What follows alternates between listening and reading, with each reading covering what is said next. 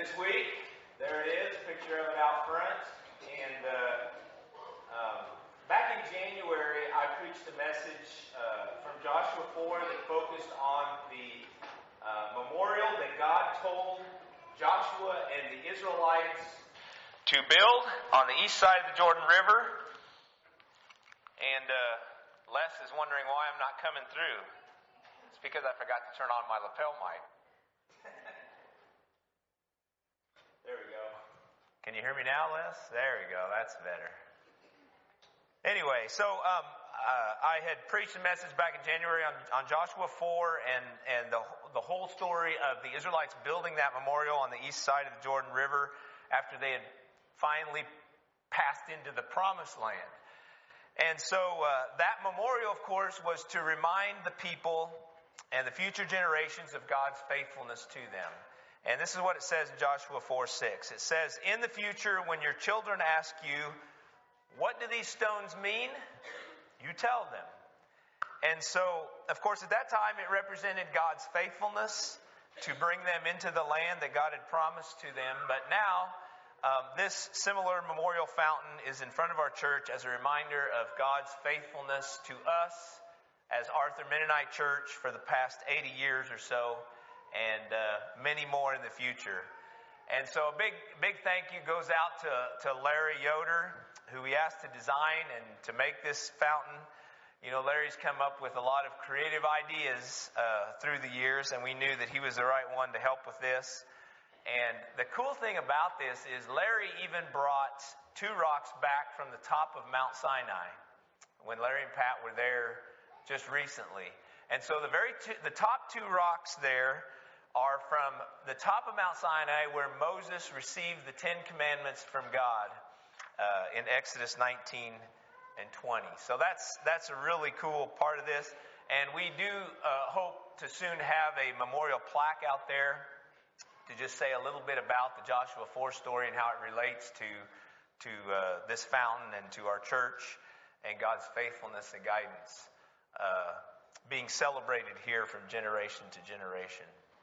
And we know, of course, that, you know, God has been faithful to this church through the last 80 years. Uh, 1940 is when this church was started, and uh, we do trust that His faithfulness will continue in the years ahead. And the whole idea of a fountain is to remember or to recall Jesus' words when Jesus talked about being the living water, and He also talked about water springing up to uh, eternal life. And so, anyway, if you haven't already, you got we have a fellowship meal today, so you'll have time to go out and uh, and take a look at this fountain. Again, thank you to Larry Yoder for all your help with this and all you've done to uh, to make it happen. Our scripture text today is found in Matthew 13. If you want to turn there in your Bibles with me, I love the parables of Jesus. And uh, I really love how creative Jesus was in telling stories that, you know, just make a spiritual connection for us to everyday life. And uh, this chapter has so many of them. And uh, I like to refer to this, this chapter as the parable chapter because uh, of how many are actually listed here. Uh, we're, we're going to try to touch on all of them a little bit today and ask the question what is Jesus saying here that, that I can apply to my life? And uh, we've heard the parable of the mustard seed, the yeast, the hidden treasure, the fine pearls, and the fishing net, which were read already. And now I'm going to read the parables of the weeds, the parable of the weeds. So I'm going to start in verse 24 and then I'm going to skip down to verse 36 where Jesus gives us the explanation of this parable. So, beginning uh, with verse 24, Jesus told them another parable. The kingdom of heaven is like a man who sowed good seed in his field. But while everyone was sleeping, his enemy came and sowed weeds among the wheat and went away. When the wheat sprouted and formed heads, then the weeds also appeared. The owner's servants came to him and said, Sir, didn't you sow good seed in your field? Where then did the weeds come from? An enemy did this, he replied. The servants asked him, Do you want us to go and, and pull them up? No, he answered. Because while you are pulling up the weeds, you may uproot the wheat with them. Let both grow together until the harvest. At that time, I will tell the harvesters first collect the weeds and tie them in bundles to be burned, and then gather the wheat and bring it into my barn. And then skipping on down to verse 36 is where Jesus explains. It says, Then he left the crowd and he went into the house, and his disciples actually came to him and said, Explain to us the parable of the weeds in the field. And so Jesus answered, The one who sowed the good seed is the Son of Man. The field is the world, and the good seed stands for the people of the kingdom. The weeds are the people of the evil one and the enemy who sows them is the devil. The harvest is the end of the age, and the harvesters are the angel, are angels. As the weeds are pulled up and burned in the fire, so it will be at the end of the age. The Son of Man will send out his angels, and they will weed out of his kingdom everything that causes sin and all who do evil. They will throw them into the blazing furnace, where there will be weeping and gnashing of teeth. Then the righteous will shine like the sun in the kingdom of their Father. And then Jesus said, Whoever has ears, let them hear.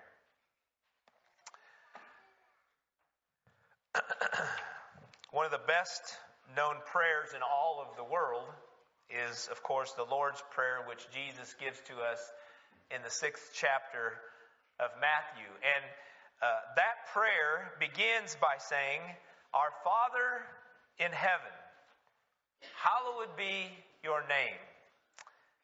And then what are the next three lines?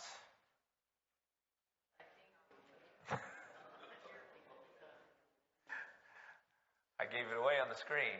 Your kingdom come, your will be done on earth as it is in heaven.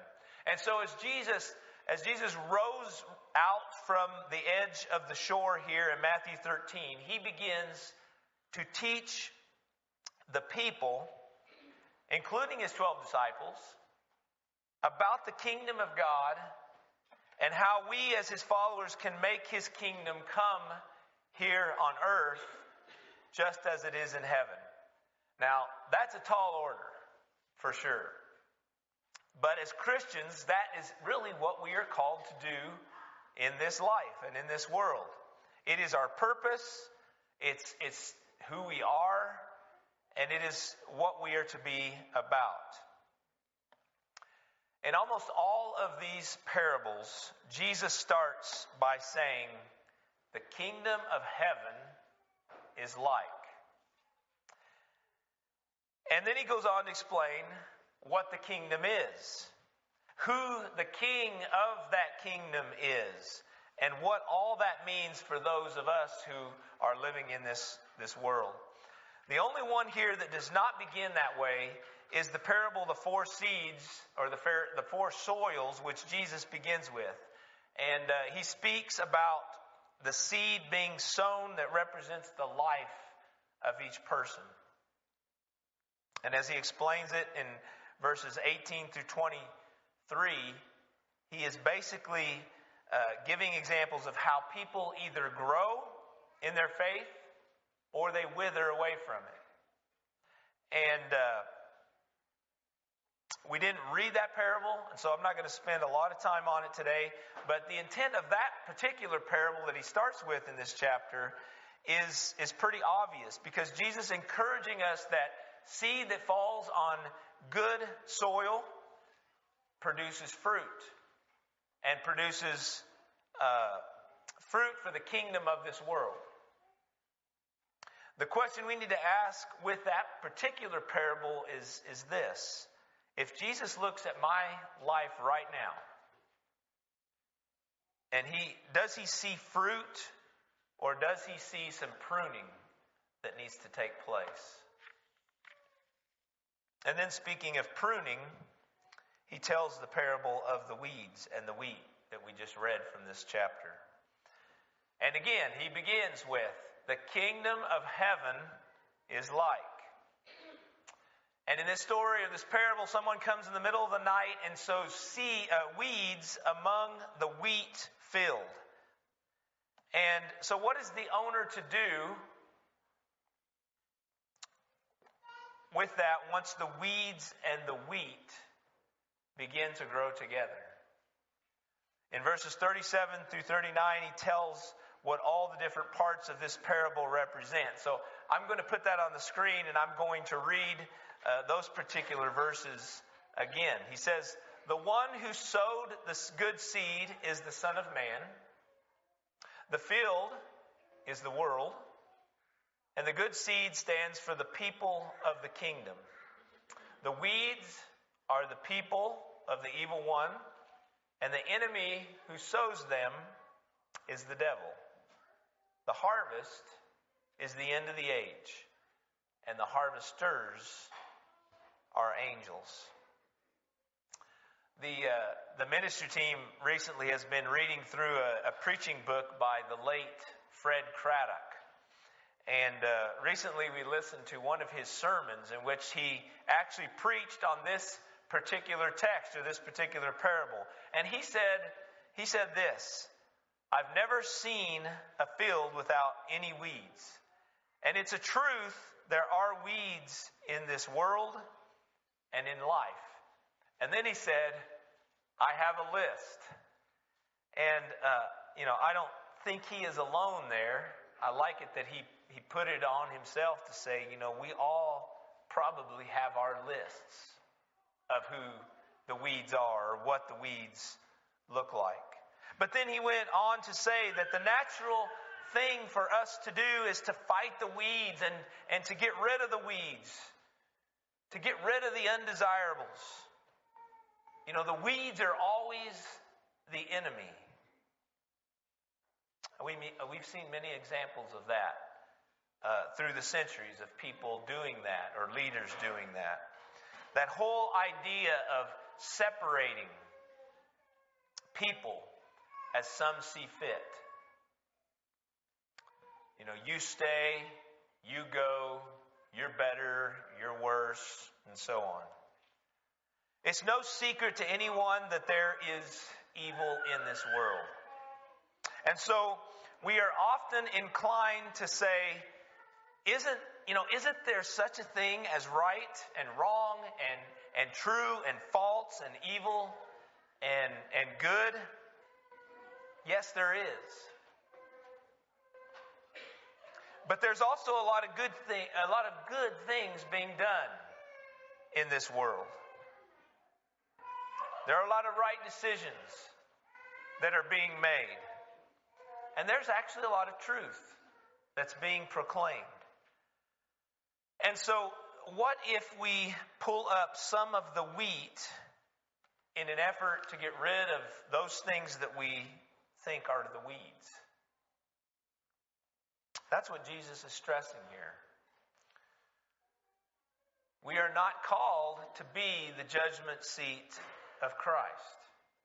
We are to be agents of reconciliation and hope, not flaunting our convictions in judgment. You know, if I recall from, from Luke chapter 6, Jesus even said that we are to love our enemies. So I think we need to consider that in light of this parable as well. But as Fred Craddock also says, he says, only God truly knows weeds from wheat. Now, you know, that doesn't mean that we we just go along with false teachers or false teaching. That doesn't mean that we just go along with cultural leanings or just every movie or song, tweet, sermon, news story, or podcast that, that is out there that we come across. Jesus isn't saying anything here about not speaking up for truth, making good decisions, and sharing the good news of the kingdom of heaven. This is more about how we treat the weeds in the world. It is more of an encouragement, I think, for us to let God sort all of this out instead of taking it into our own hands. And that's not always easy for us to do. But we need to be most concerned about sowing good seeds in this world than deciding which bad ones need to be removed. So here's an idea. Perhaps we need to sow so many good seeds in the world that the weeds aren't even as noticeable. I think of a quote I heard from Christian author Rod Dreher when he said, Currently, culture is shaping the next generation's understanding of faith far more than their faith is shaping their understanding of culture. I mean, that, that's a reminder that even though the weeds and the wheat grow together, the wheat must not let the weeds affect their growth and their maturity in the ways of God. And so, you know, as followers of Jesus, we need to face the world with confidence in the gospel's power to change one heart at a time instead of trying uh, to fix all of the problems in the world. And I, I need to tell myself that too because I often think, you know, that I can go out there, I need to change the problems and the evil and the stuff that's in the world. And, um, you know, maybe I need to think about just sowing good seed instead of worrying about the other. I think the question that this parable encourages us to ask ourselves this morning is how can I be a positive influence for Jesus in this world and sow seeds for good instead of trying to fix and correct all of the problems. And it seems like the very next parable is a great follow up to that question. Jesus actually shares two very short parables after this in verses 31 to 35 that reference the mustard seed and the yeast as illustrations of what the kingdom of heaven is like. First of all, it's like a mustard seed, which is the smallest, or one of the smallest of seeds that you can find. And yet, when it is planted, Jesus says that this seed can grow into a large tree in which birds can perch on. Then he says it's like yeast, which gets mixed in with flour into the dough and, and it grows right before your eyes. You know, the kingdom of God changes people from within, not from without. So, you know, the influence of the gospel message in a culture works the same way. Christians in a culture can be agents of change which slowly, and sometimes it takes a long time, but slowly transform that culture from within, from within each heart, for the cause of Christ, which ends up being for the betterment of all people. But that, you know, that takes a lot of intentionality in a world that is trying to sow so many weeds. But what is Jesus saying here?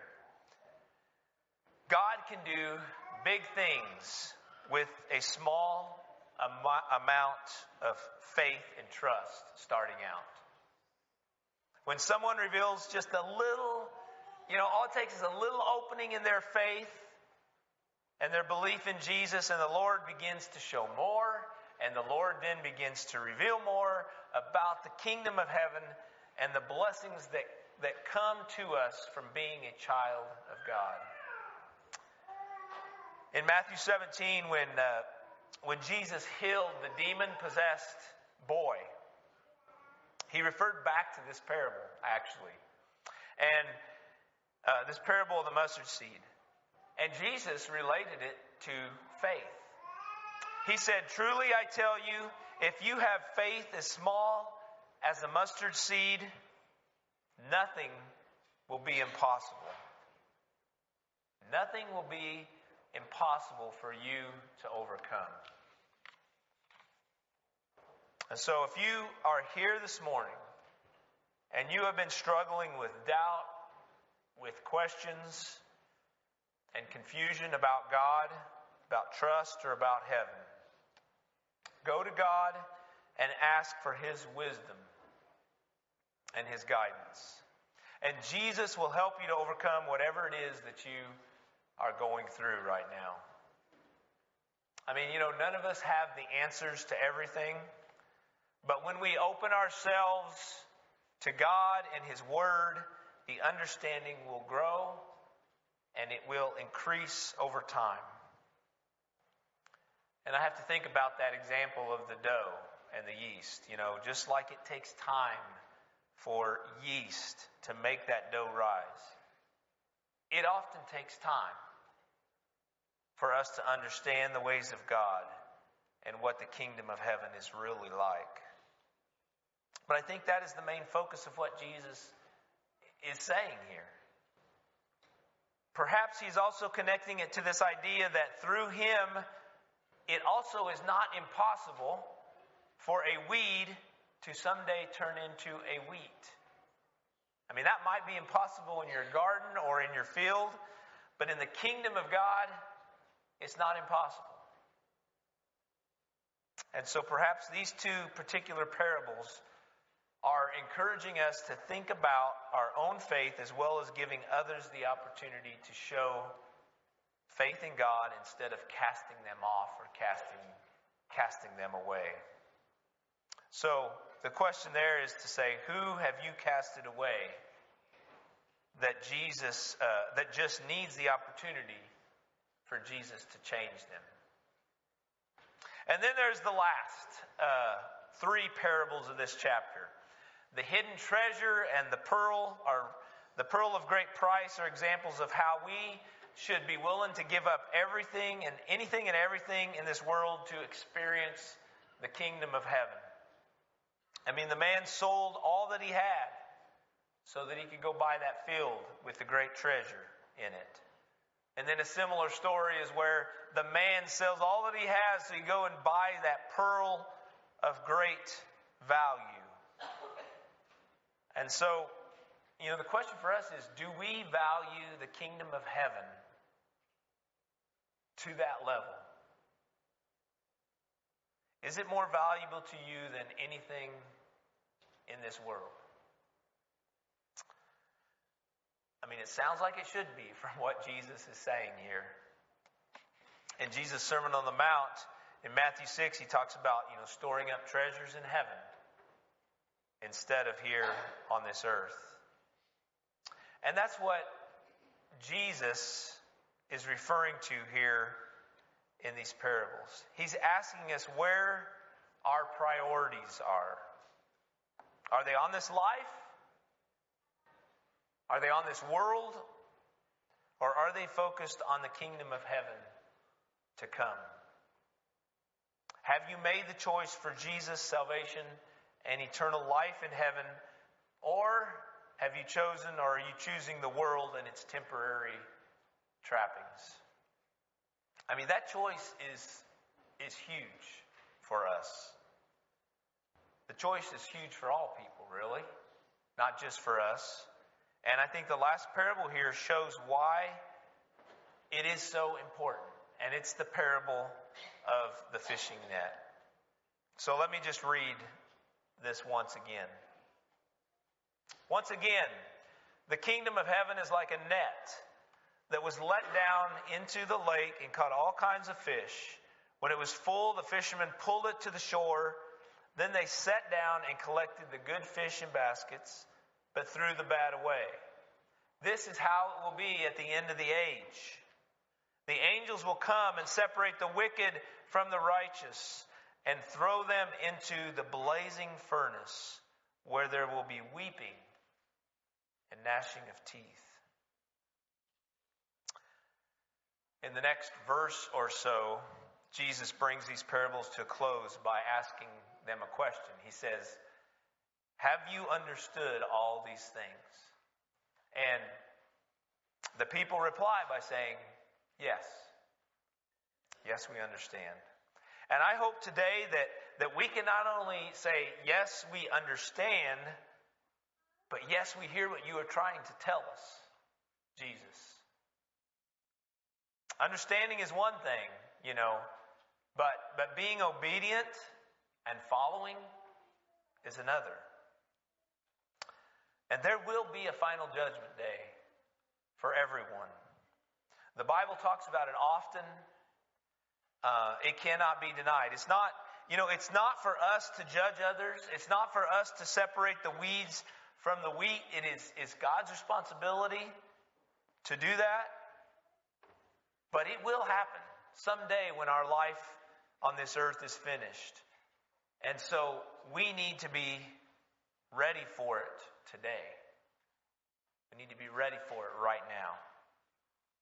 We don't want to be one of the fish that is thrown out because that doesn't sound like a place that any of us would want to go.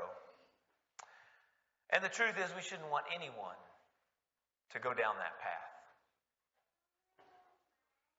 And that's why the message of new life in Jesus is so important for us to share and to give witness to. And so if you're here today or you're out there watching today and you've not made a decision to make Jesus the Lord of your life, I really hope that today is the day that you that you make that decision. I mean, there's no better time than right now to give your life and your sin and your fear and your worries to Jesus. And so as we as we end this morning, we are going to pray together and we are going to give you that opportunity. But as we end this 13th chapter of Matthew, I think it's important for us to think about all these teachings of Jesus and what his desire is for our lives. Nothing here is, is forced. You know, I, I think we need to realize that. Everything that Jesus offers is a free gift. It's a free gift of grace. A free gift of salvation. You don't know you don't have to do anything to earn it. And it is more valuable than anything else in this world. And so now it's up to us. It's up to us to put them into practice it is up to us to make them the more, most important part of our life that they need to be. And as I said, there's no better time for that to begin than for right now. And you know, personally, I, I am so thankful that I know Him as my Savior. And, and, you know, my hope is that all people could know Him as their Savior. I hope that's the desire of all of us. Because, you know, when that is the case, nothing in this world can really bring us defeat. I mean, we are a child of God for all of eternity. And so I think we need to celebrate that and know that heaven is celebrating that with us. Let's go to the Lord in prayer. Our Father in heaven, may your name be praised. May your kingdom come soon. May your will be done on this earth as it is in heaven.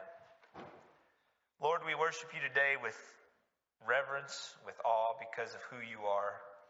We are blessed that you call us your people. Help us to love you and, and to worship Jesus with all of our heart, soul, and mind. Lord, help us to live with these parables in mind as we live our lives in this world. Lord, we thank you for this time together today. We pray that you'd bless the food and that's been brought, the fellowship, the congregational meeting that will follow that. Just be with our time uh, here this morning. And if you are here this morning or if you are watching online and you want to give your life to Jesus and you want to live for the kingdom of heaven, we want to we want to give you that opportunity right now. And so we're going to, we're going to all pray this prayer together. But if you truly want to receive Jesus into your life as your Lord and Savior and repent of your sins and follow Him into eternal life in heaven, pray this prayer with all of your heart and mean it today. So let's everyone uh, pray this together. I'll say a line of the prayer, and then all of you can repeat after me. Lord Jesus, Lord Jesus I want to know you personally. Thank you for dying on the cross for my sins.